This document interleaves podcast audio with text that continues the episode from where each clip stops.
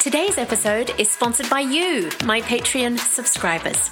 Join the family by visiting patreon.com forward slash Nalini Tranquim. Hey guys, welcome to today's episode of Under the Rug. I'm your host, Nalini Tranquim. I am having a raw conversation with an incredible man, Rob Mason, who is a mental health advocate, expressing his passion through speaking, writing, and mentoring. Rob and his wife Karen were the lead pastors of a church in Perth, Western Australia, for 23 years. They have two adult children, Emily and Jake. Now, Rob is the author of Shame Off You, which I have got a copy right here. It is a book that focuses on the shame connected with mental health struggles. It's a book that calls the reader to stop settling for concealing, distracting, and numbing shame. It describes the way out of shame as being a daring journey that encompasses courage, vulnerability, and dramatic ebbs and flows. Oh, I love that. So grab your coffee, find a cozy spot, and get those headphones on if you're heading out. Drive safe if you're on the road, and let's get into it. Rob, welcome to Under the Rug. Oh, it's so good to. this is going to sound really weird. It's so it's good to be under the rug with you, Nalini. Let's get under the rug. That's a little bit cheeky. I'm off a really bad start. I'm very cheeky. okay, Firstly, can only get better from here.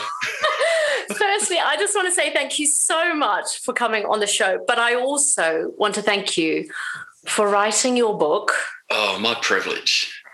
My goodness, thank you for being so honest because Mm. honestly, it gives people permission to be honest with themselves as well. Yeah.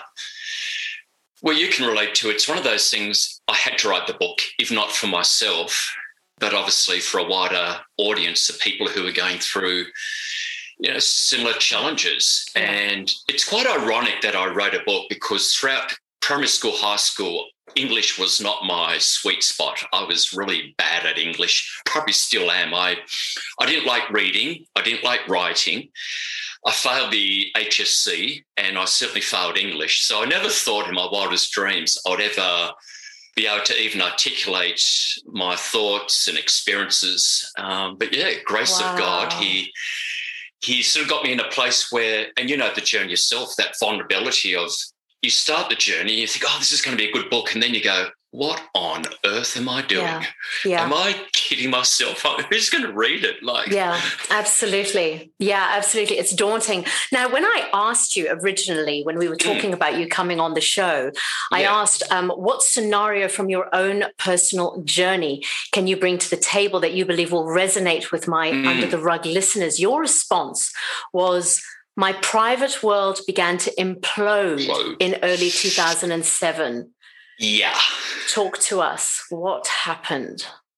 Well, from my perspective, um, all was going reasonably well from the outside looking in. I was uh, a son of a pastor and I was still in church, which is quite a miracle. still love God Still. and still and yeah i'm i'm in this church and we're doing some really good things in the city of perth we've got credibility and outside looking in yeah i'm this this guy that's uh, leading this church that's quite innovative we began in the pub uh, we, we were doing work among the poor homeless people with mental health issues and we were this real eclectic community of believers. And as things were going really well, in a moment, everything changed uh, by just going out, having a meal with my wife and some friends. And I had my first panic attack in a public place. what? And like a lot of people, I know you've experienced them as well. The first one, in some ways, is the worst because you don't know what it is. Yeah.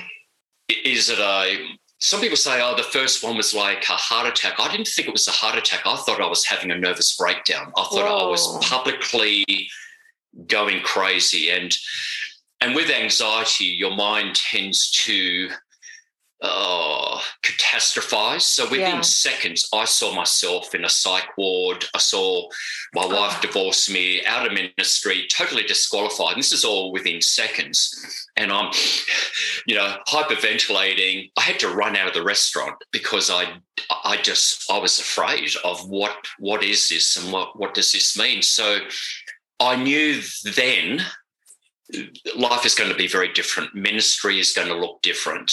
Wow. Thankfully, I didn't end up in a psych ward. And even if I did, you know, God's grace is there for that. But it was just a really long journey of counseling and learning the physiology side of anxiety, learning to take control of my breathing, my bodily response, all the time trying to figure out where is this where is god in all of this? Where is this going to lead? How long is this going to take? And after about six months why mm.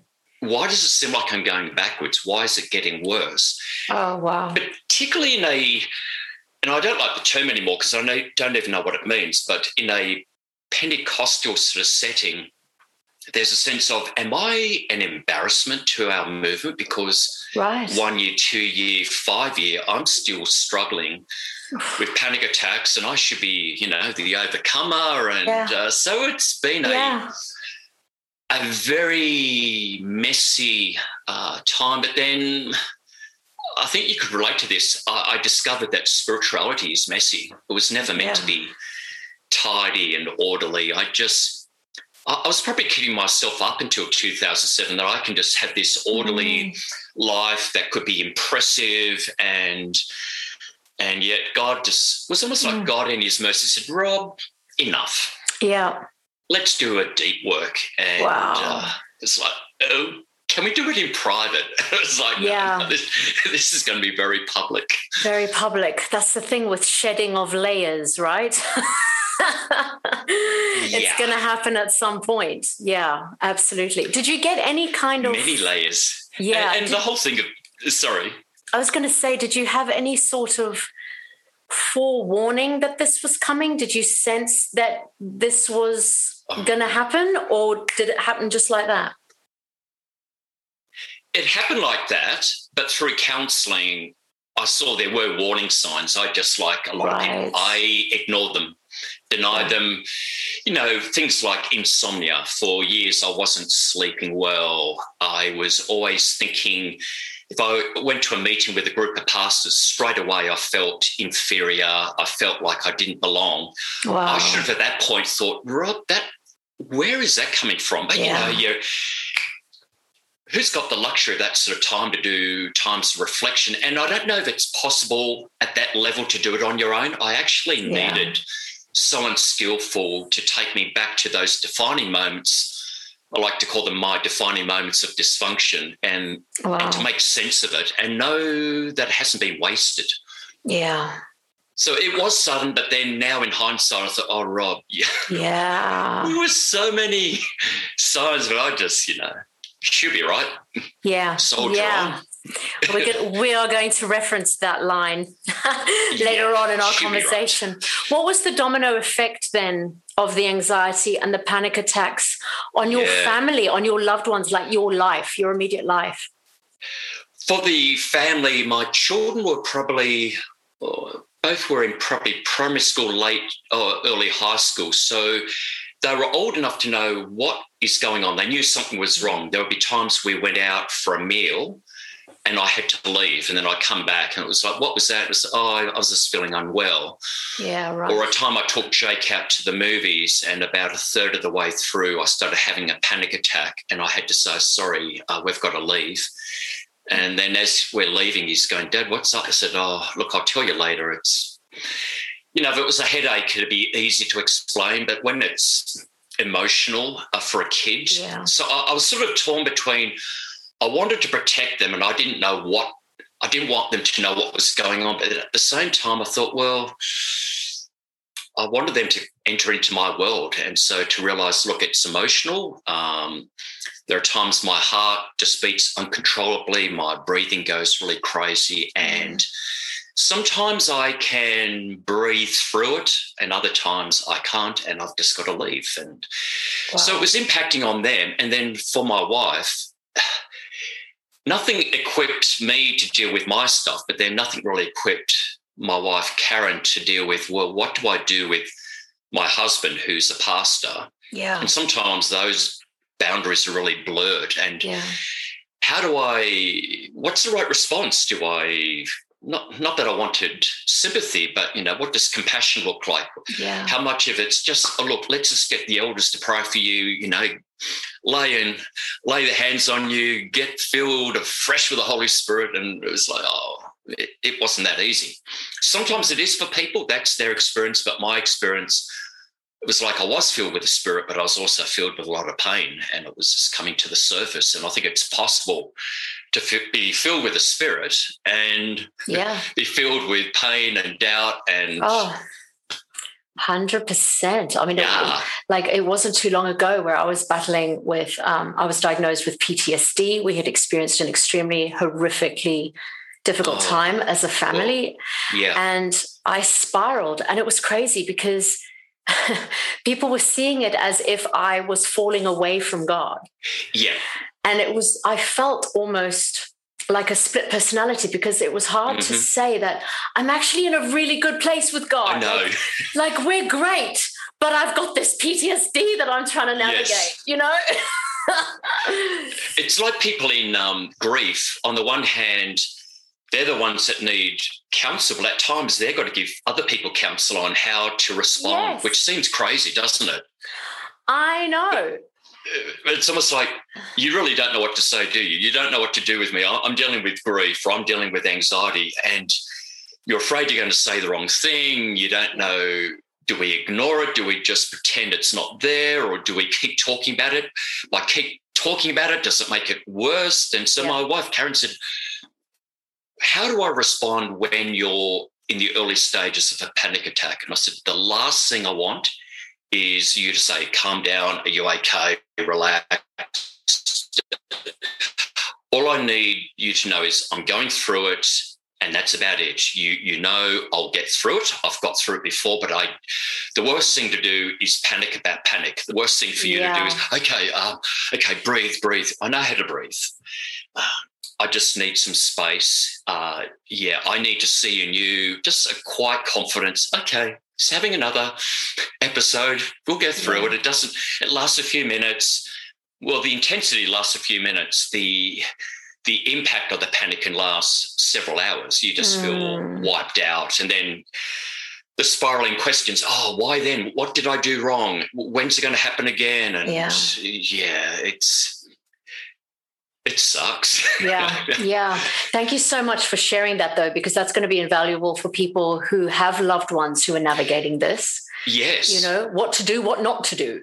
Yeah, well, certainly. And as Christians, oh, we uh, mean so well sometimes. I know. You know. Pray more. Oh, the Bible says don't be anxious. So just don't be anxious. Yeah. It's like, yeah. Yeah. Don't quote the Bible at me right now. I don't. And you know, when Paul or even Jesus is talking about anxiety, they're talking about the anxiety associated with no food, no shelter. They're not talking necessarily this 21st century yeah. hyper. Oh, the world we live in now. Yep. Although first century, hey, you got the Roman Empire, so that, that was tough. true.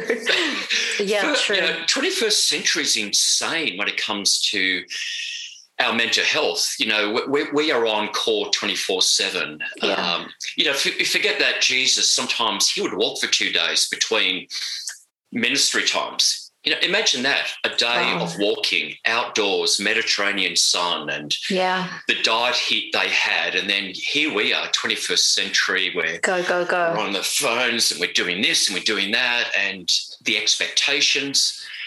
So, no wonder, you know, yeah. I think our pace of life, including the church and Christian leaders, it's absolutely maybe it's even more complicated because of our faith, our expectations, and right. So yeah, it, on your own level, anxiety, mental health is challenging, but then you bring your children, your parents, loved ones into it, uh, siblings, and and then you bring in the church community, oh, and, yeah. and you bring in. Well, for me, it was the eldership And if I share with the elders, which I did, you know, are they going to have a meeting about, well, what do you reckon? Can Rob mm. carry on in his state? Yeah. I just took a risk. I just said, well, this is who I am. This is what I'm going through. So I shared with the elders very early in the piece saying this is what's going on. And within about a month, I shared with the church that I was getting counseling because I just thought, wow. If I can tell the share with the church and say, look, come on the journey with me and be really open, even when I went on medication, it almost took out the sometimes i think when there's a vacuum because there's silence and mm. no one's talking about mental health well now the pastor's talking about it not because he studied it he's going through he's it going through it it yeah. almost gives permission for yes. everyone to think ah this is okay absolutely and that's why i wanted to create this platform because this yes. is life, right? This is it real is. life. And let's face it, you don't often hear a pastor in the thick of ministry no. in that position owning up to the struggle that he's facing. Yeah. Well, no one told me to. And I didn't do it to be this, wow, what a vulnerable person. It was almost like the church we had, uh, we had our strengths, we had our weaknesses, but one of our strengths and if you talk to anyone that was part of our church community, would be the area of grace, uh, vulnerability, rawness. It's mm. always been that way. Our our worship was raw and vulnerable. Our community, when I shared in my preaching, I didn't just give theology. I just, said, hey, this is what I'm wrestling with, and so I just said to people, and we didn't lose anyone. I was thinking, oh, oh I wonder wow. if we're going to lose anyone. You know, oh gosh, we've got a basket case for pastor. it, it, was almost like I had, oh, it was almost like I had more credibility, which sounds yeah. bizarre. Yeah. My pain, my weakness was like, we can, we can trust this guy. Yeah, it made you relatable. I think relatable is the key word it was almost like, thank goodness, this guy, he's he's normal. He's normal. I've got a spiritual depth at the same time. Yes. There, yeah, it, it's yes. okay to be wrestling with God and wrestling with your own, yeah, nature. Yeah, yeah. You know, it's it's interesting because I've been on both sides. You know, uh, a part of a flock and then being on the other side as a worship director in London, which I talk about in my book. And I know you've I know you've read it. So yes, that's, I've that's read, really yeah. awesome. Oh, that was um, harrowing. Um, Reading yeah. it was like, no, no. He said what? He, what? Yeah, no. I know. But I know. It happens. It does happen. But I think I think what my biggest lesson has been um, putting my leaders on pedestals and yeah. you know almost expecting them to be perfect and not mm-hmm. have any problems. So it creates a separation then between the sheep and the shepherd when yes. actually the shepherd has just been put in that position to lead and to nurture and to love, but they are just as human exactly. as the sheep, right? Yes. And we shouldn't be surprised because you read the Bible and right. people that God chose and worked through, it's like, yeah. really? You chose Jacob and Abraham and and Ruth from the, I mean Ruth was an amazing leader, but you know she was yeah. an outsider. She wasn't Jewish, and yeah. And it's fascinating. You go right back to a conversation God had with Moses. He said, "Look, here's here it is. When you get into the promised land, your people are going to look at other nations and they're going to want a king." Hmm. And he said, whatever you do, don't go down that line. And of course, God allowed yeah. God's people, even Samuel said, Hey, I, I, know what you said to Moses. And God said, Look, they haven't rejected you, they've rejected me. Appoint a king, but it was never meant to be that way. We were never yeah. meant to have that level of leader. Uh, we were to have that, you know, the, the Moses type or what have you, but not a Saul uh, yeah. or a Jezebel or uh, yeah. whatever, because um, we've always needed leadership since the fall. You know, in the garden, we didn't need an appointed leader. Adam and Eve were created equally, image bearers of God. God was the leader, God was the king, God was the prophet, God was yeah. the pastor. But since the fall, yeah, there's been this yeah. whole thing of wrestling for leadership. You know, the man will now be head of the wife. Well, that was wasn't in the beginning. That was afterwards. There's going to be this play structure. of um, structure and yeah. insecurity and power and domination, intimidation. So we've been yeah. wrestling ever since. Yeah, yeah, hundred percent. Now, your journey, I mean, obviously goes right back. I've read your book and it's just off the mm. charts. So to my people, you, you need you need to get this book. Shame off you. It's absolutely brilliant. Now, your journey obviously goes back to childhood. Yes. And you actually say at one point um, in your book, if you're a parent Never yes. under and never underestimate the detrimental damage of silence and yes. disengagement with your children when they experience trauma. Yes. Can you share with us how you came to this revelation for yourself? Sure. And to give um I, I guess I got to applaud Brene Brown because she was the one I think I quoted and, and she articulated, I think what Brene's done for a lot of us, she's articulated what we've always yeah. known and sensed, but she gave language to it. So yeah. as a child, I had, from my perception, I had a probably from the outside looking in, it was probably no big deal. I had my first experience of team sport. It was soccer. I didn't know how to play, but I guess when you're, you know, you're five and six, all you want to do is run after the ball. But for whatever reason, I stood away from the pack Hmm. And they're kicking the ball to each other, and I'm standing away thinking, what if I make a mistake? Which mm. begs the question, where did that come from? But yeah. eventually the ball came my way. I kicked it, I kicked it out, and some kid from the pad turned around and said, why did you kick the ball out? And mm. it was almost like this echo. Why did you kick the ball out? Ball out, ball out. And mm. from there on, in in that game, I was I didn't feel guilty like I made a mistake. I felt shame.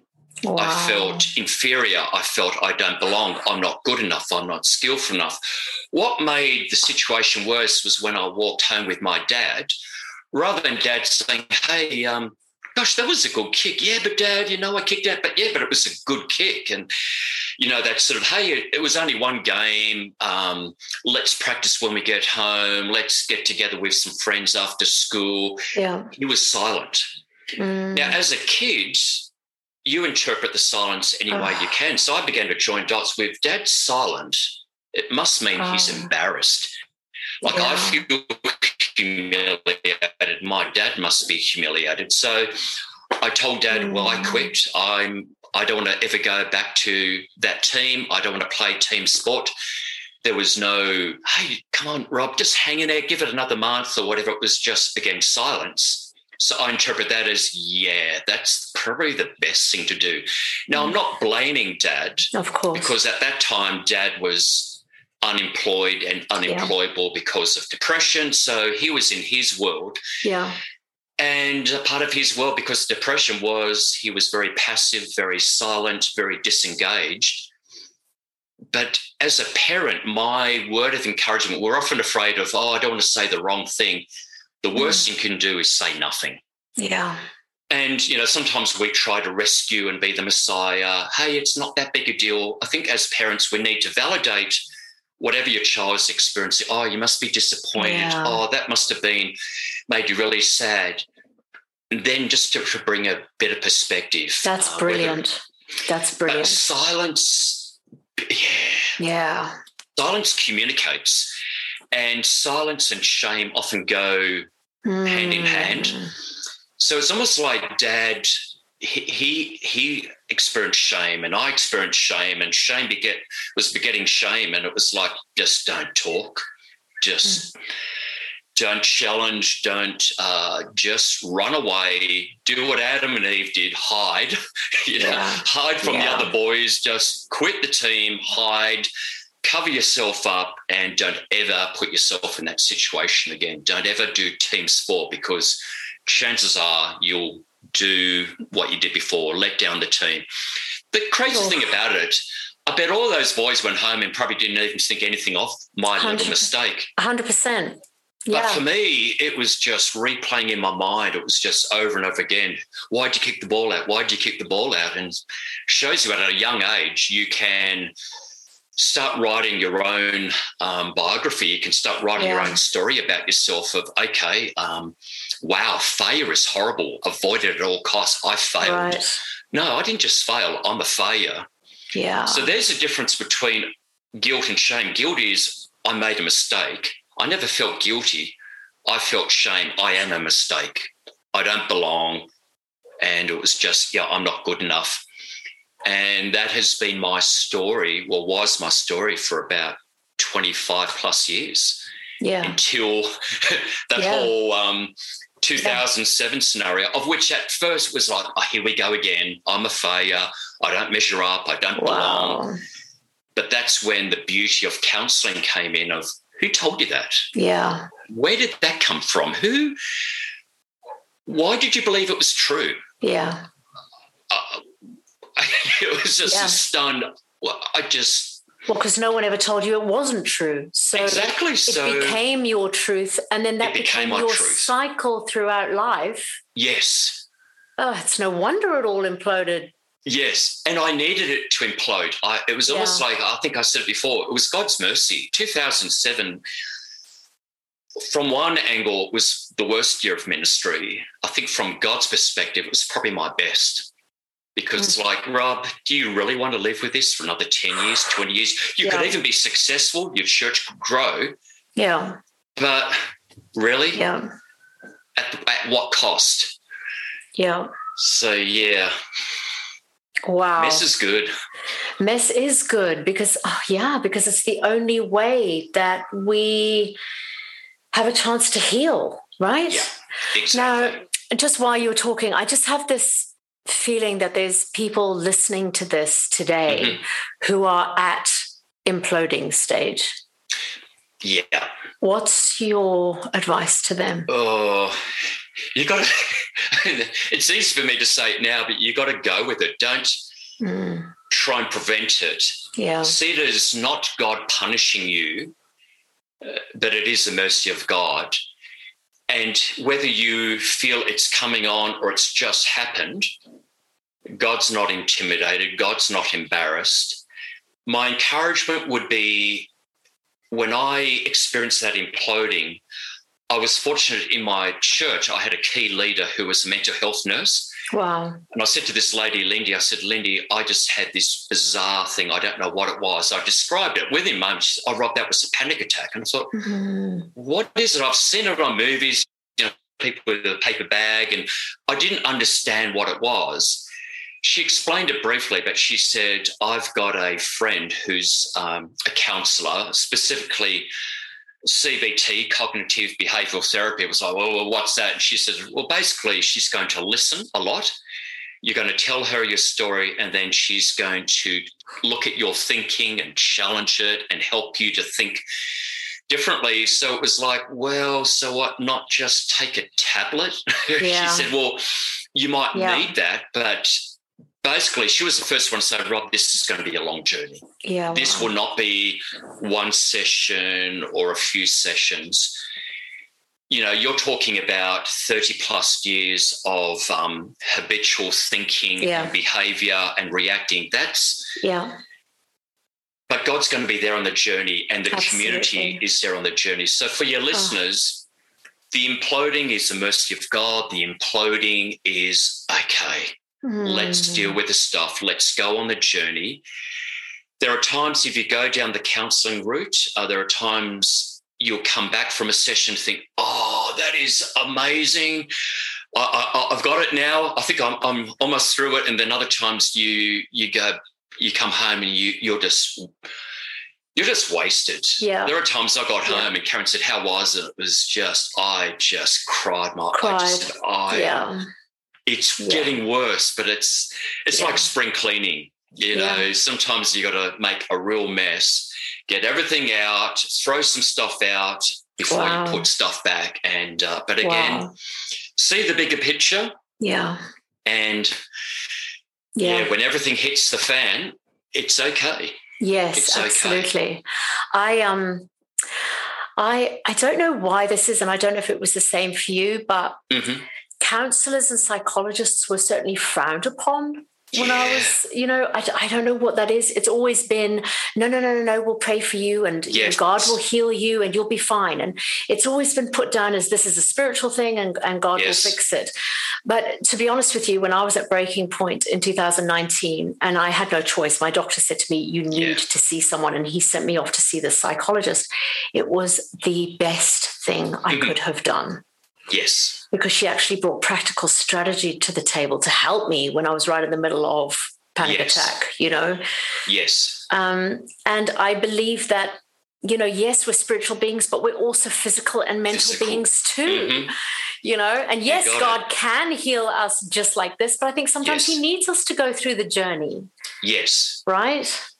Oh, absolutely. My two children, who are both in their early 20s, both have type 1 diabetes. And so that was a shock when they were diagnosed with that. Emily was 16, Jake was wow. 2021. And I thought nothing of them going to a GP, going to a specialist, getting insulin and, and whatever else. And yet, when there's an emotional turmoil, mm. why is there this suddenly? Why would you go to a GP? Well, I need to go to a GP before I'm referred to a counsellor. Why would you go to a counsellor? Because I'm sick. Yeah. My brain's sick. My my heart is sick. Yeah.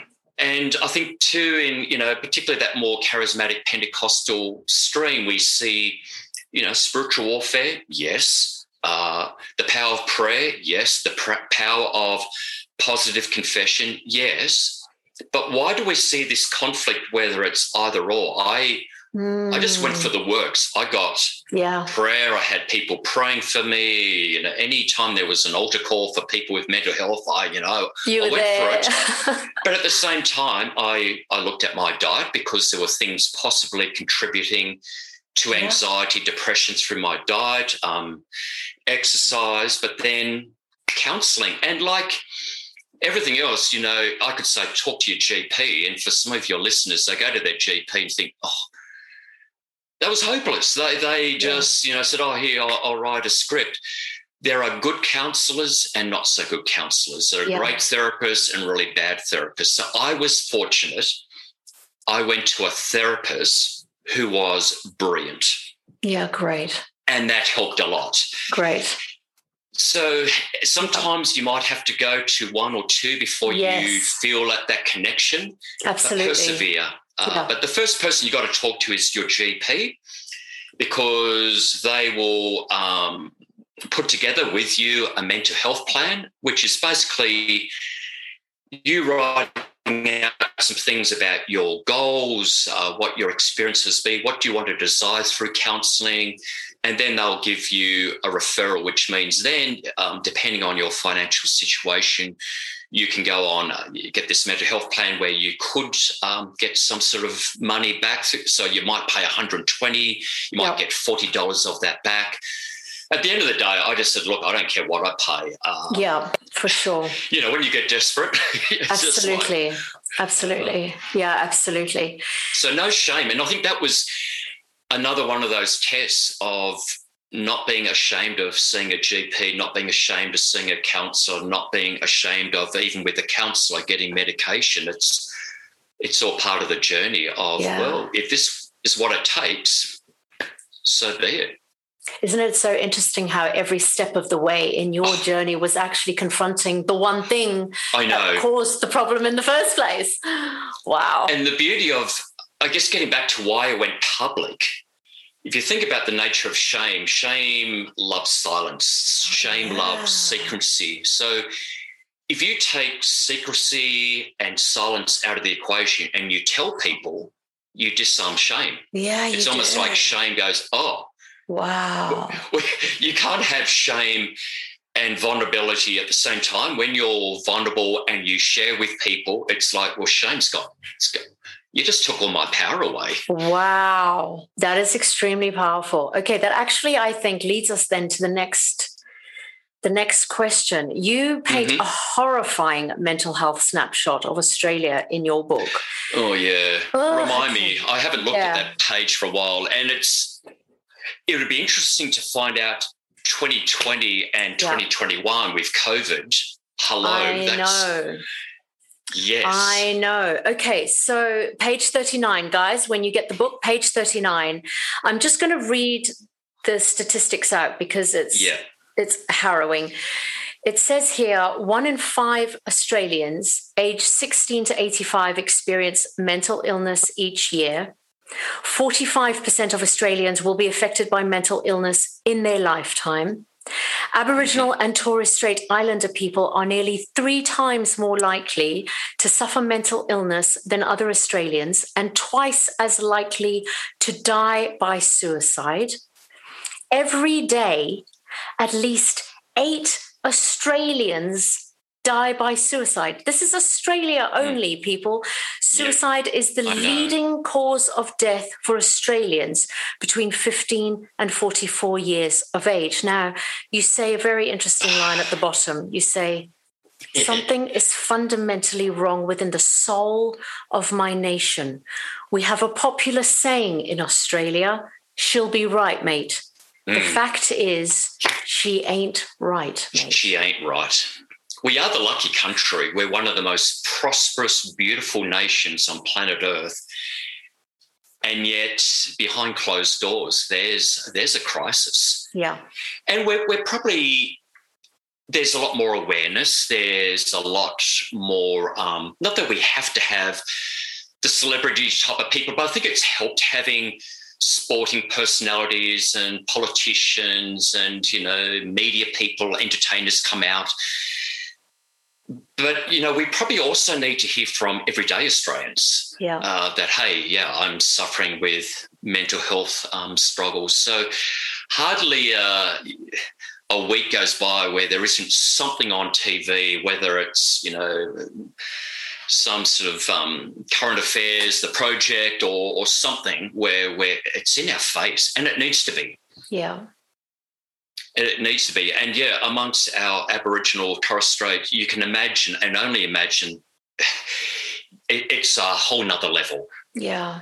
How Whether are we still, in, how are we still missing the mark though for suicide to be so high?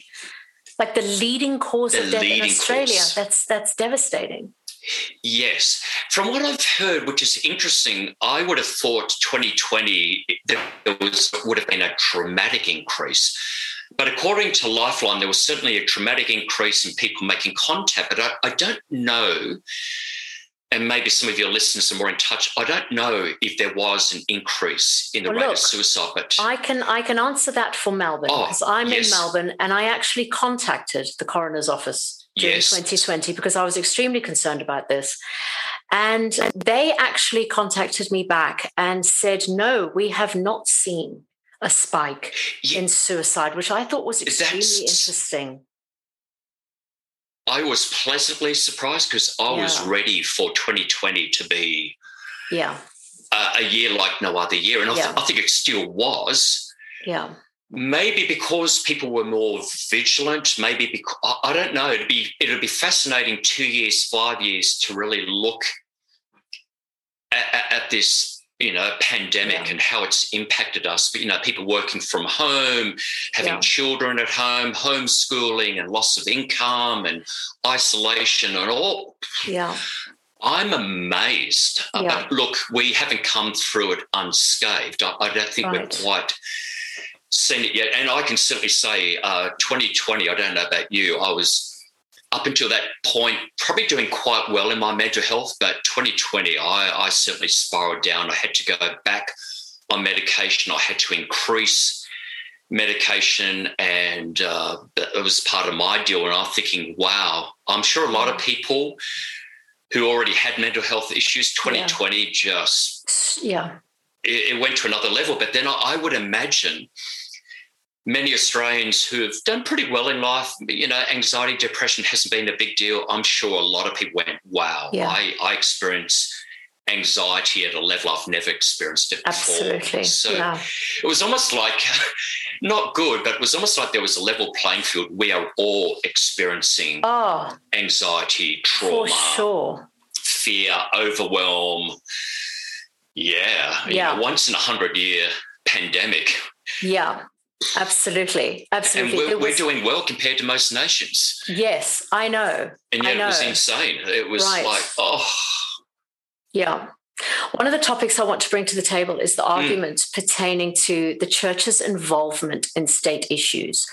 And here's the thing surely yes. the closer we as Christians get to our Heavenly Father, right? So the yes. more we grow in wisdom, understanding, and discernment concerning the days that we face and the condition yes. of our nations, surely then we should be coming up with solutions for society right that is that is quickened mm. by heaven so with this in mind yes. and with your own personal experiences with mental health issues what should we as the church be doing to change these statistics to to be imparting into our next generation when it comes to things like mental health right and i'm not talking about the institution of the church i'm no. talking the yeah. church us as individuals what should we be doing Oh, brilliant question. Um, because the church should be this redemptive community, this place, this safe place for people yeah. to go to. You know, right. we, it's almost like in the ideal world that the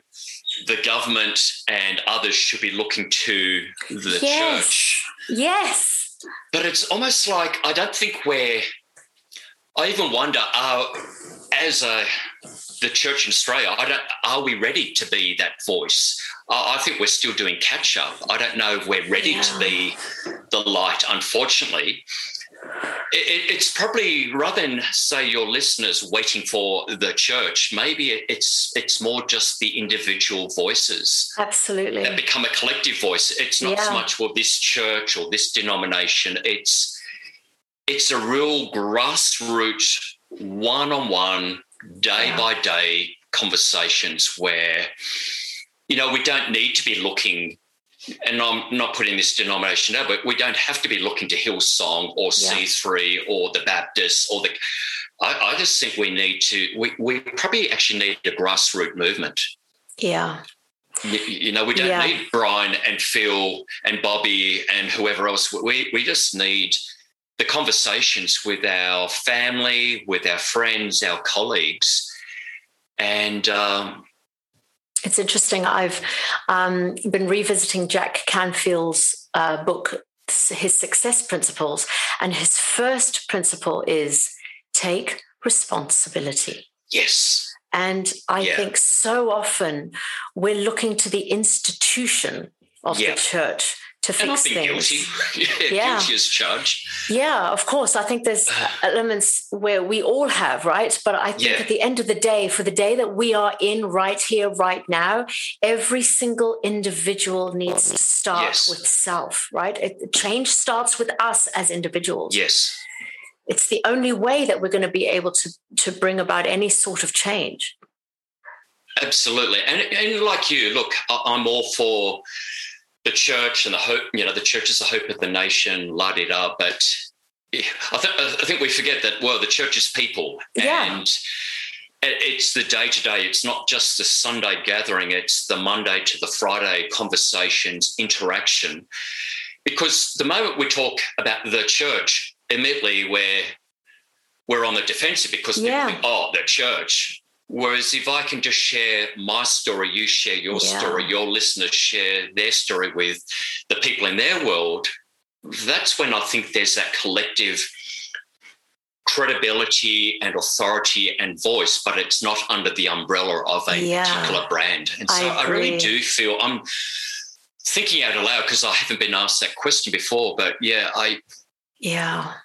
Because when you think about you go back to the first century, it, it, it, was your, you know, it was the church in the city, but it was Priscilla and Aquila, and it was yeah. Barnabas, and it was John Mark, even after his, you know, whatever, when parted ways with Paul. And it was just, yeah. You know, the blind man, well, he got involved in a discussion with all these religious leaders and he just, look, I don't know the theology, but all I know is I was blind and now I can see. And yeah. it was Jesus that did it. Yeah. So it's our story. Yeah. That people can't argue with. No. Uh, in a way, we're talking about brokenness, we're talking about mental health and everything else. Well, this is a time for the church to shine where, yeah, like Absolutely. we probably give the impression that we're holier than now, we've got it together. It's like we are struggling yeah. with life and the pressures of life, with family, marriage, just like everyone else. However, we are part of community Mm-hmm. And we have a God who is so much more compassionate, inclusive, and redemptive and mm-hmm. merciful than the world is aware of. And what a great opportunity. Absolutely. It's almost like when we're at our worst, we, the church, can be at our best. At our best, absolutely. Yeah, absolutely. Did you? I want to actually ask you this question. Yeah. When Because you, we are under the rug, aren't we? yeah, man. okay, are you ready for it? I'm ready. this is not scripted. I. no, it certainly isn't. And you didn't see the questions beforehand either. Um, nope. When you made the decision to be open and honest with your church about where you were at as their leader, you were vulnerable and you just poured your heart out. Yes. Did you find that it actually gave your people confidence to come to you with their own struggles? Yes. Ah. Yes. Fascinating. Out of the woodwork, all these people almost with a bit of embarrassment. Look, don't tell anyone, but yeah, I struggle with panic attacks. And, Yeah. and it's like, yeah, they came out of the woodwork. And it's like I gave permission. And not that I was strategic, you know, I saw what was going to happen. I just took a risk. And I had to be vulnerable because that's our community. That's what we're known for. We're we're this messy church that started in a pub that have all these messed up people. Mm. Even though the, the primary, the core group of, of our church was a lot of very well-to-do middle class people, we, we were just the most fascinating community that on paper should not have worked. And it was almost like by me sharing my story, it was almost like we got back to what our roots were when we we began in the pub. It's like this is Yeah. who we are. Where we haven't got it together. We're messy. We're we're uh, not Yeah. that there's a pride in our dysfunction, but it was like yeah. And why why shouldn't our pastor? Yeah. Why, why would he be exempt, or why would she be exempt? So it was almost like yeah, this shouldn't be a surprise. This has been such a good conversation because mental health breeds in silence. Yes, and and darkness and, and uh, isolation and yes, right? Whereas by talking about it i mean we're seeing it in your story. The, when you Yeah. opened up it gave people the freedom to open up and be real. Yes, and so I, th- I think you've really hit the nail on the head in that the more we talk about this and Yes. share our own personal journeys with our colleagues, with our friends, Yes. with our loved ones, with anyone and everyone, we're basically saying it's okay to talk about it. It's okay to own up that we are broken Yes. and dysfunctional, but we are stronger together. You know, yes, we don't face these alone, which is what mental health, anxiety, depression, suicidal thoughts wants you to think. yes. That's it, and that's part of that vicious cycle. Um, that in the natural, you do want to hide, like Adam and Eve. You want to hide, you want to cover up, Yeah. and we've become a little bit more mm, sophisticated. You know, we don't do fig leaves anymore, but oh, we can use Christianese and all sorts of Christian whatever and give the impression, you know, we're in worship, we're just like this, and you know, Yeah. we say the right thing. But what we need to do is almost allow God to uncover us, Hmm. saying that covering doesn't work. It doesn't Yeah. fit. It's temporary. Hmm. Let me cover you Hmm. with Christ and his righteousness. Yeah. And now that you're clothed, I want you to go out with this clothing and be tell people about Yeah. both. uh, uh, It's almost like we're, we're talking about our, our brokenness and the righteousness of Christ all at the same time. So people see our brokenness, but then they also see Christ in our brokenness. Hmm. Because in the book, I did talk, and I think it's fascinating when you look at the cross, so much of what was happening there was vulnerability and shame, the way that Christ was tortured, executed. He was either completely naked or partly naked. It was Yeah. public. It was brutal. It was all about the Romans came up with not just torture, but we want to humiliate the victim Yeah. we want to scorn them, we want to do all of that. And Christ went through it so that he can cover us Hmm. with his righteousness. Beautiful. And so what people see is yes, they see our brokenness, but then our brokenness points them to Christ, who is our covering. Oh, wow. Otherwise, you don't want to just be a community of brokenness, brokenness. No. We almost pride ourselves in our brokenness and how broken are you? Well, I'm more broken than you. We don't want that, but we do want the honesty, the vulnerability, and then pointing to Christ. Absolutely. Absolutely. Christ in us, the hope of glory. Rob, thank you so much. Guys, I have to emphasize that I believe every adult, but also every parent needs to read Rob's book. Okay. It's absolutely brilliant. It gives such an in depth view of the mind of a child experiencing shame and fear for the very first time. And there are things that we as parents cannot control, but we Mm. can equip our kids to cope with and push through. So, Rob, how can our listeners today get a copy of your book? Yeah, very simple. If you go online to robmason.co or www.robmason.co, so no M, yeah, you'll you'll go to my website, and then from the website there'll be a few articles. Look, to be honest, I could be a lot better, um, a lot more proactive with articles, but go to the website and you can order the book for anyone in Australia. It's about a $5 delivery. I would love to get the book into people's hands. And it's a really easy read. It's Oh, it is. I've actually written it particularly for men in mind because I know for a lot of guys, for whatever reason, we're not great at reading apart from sports biographies and what have you, but it's an easy read, it's interactive, there's a lot of time for reflection. Yeah. And it, it's got a rule, you know, there's a bit of theology, but then there's a bit of well-being, there's a bit of nutrition, there's a bit of, uh, there's just a bit of everything. Yeah. And it it just takes you on a journey. It And does. I think people also be surprised by the last chapter. It doesn't quite finish how you expect a book like this to. Say no more. Say no more. So, ooh, yes. But Nalini, thank you so much because you took a risk. You don't. You've read my book, but you don't know. Well, It was worth no. gonna work? Is It this- was it was totally worth the risk. Now, before you go, we are going to close with on your marks, get set, go. Ooh, Which okay, Oh, I didn't know is this either. yeah, yeah, yeah. Which is ten personal questions because I just want my people to get to know you a little bit better that you have to answer as quickly as possible. yes. Okay. Okay, so don't go Oh. anxious on me now.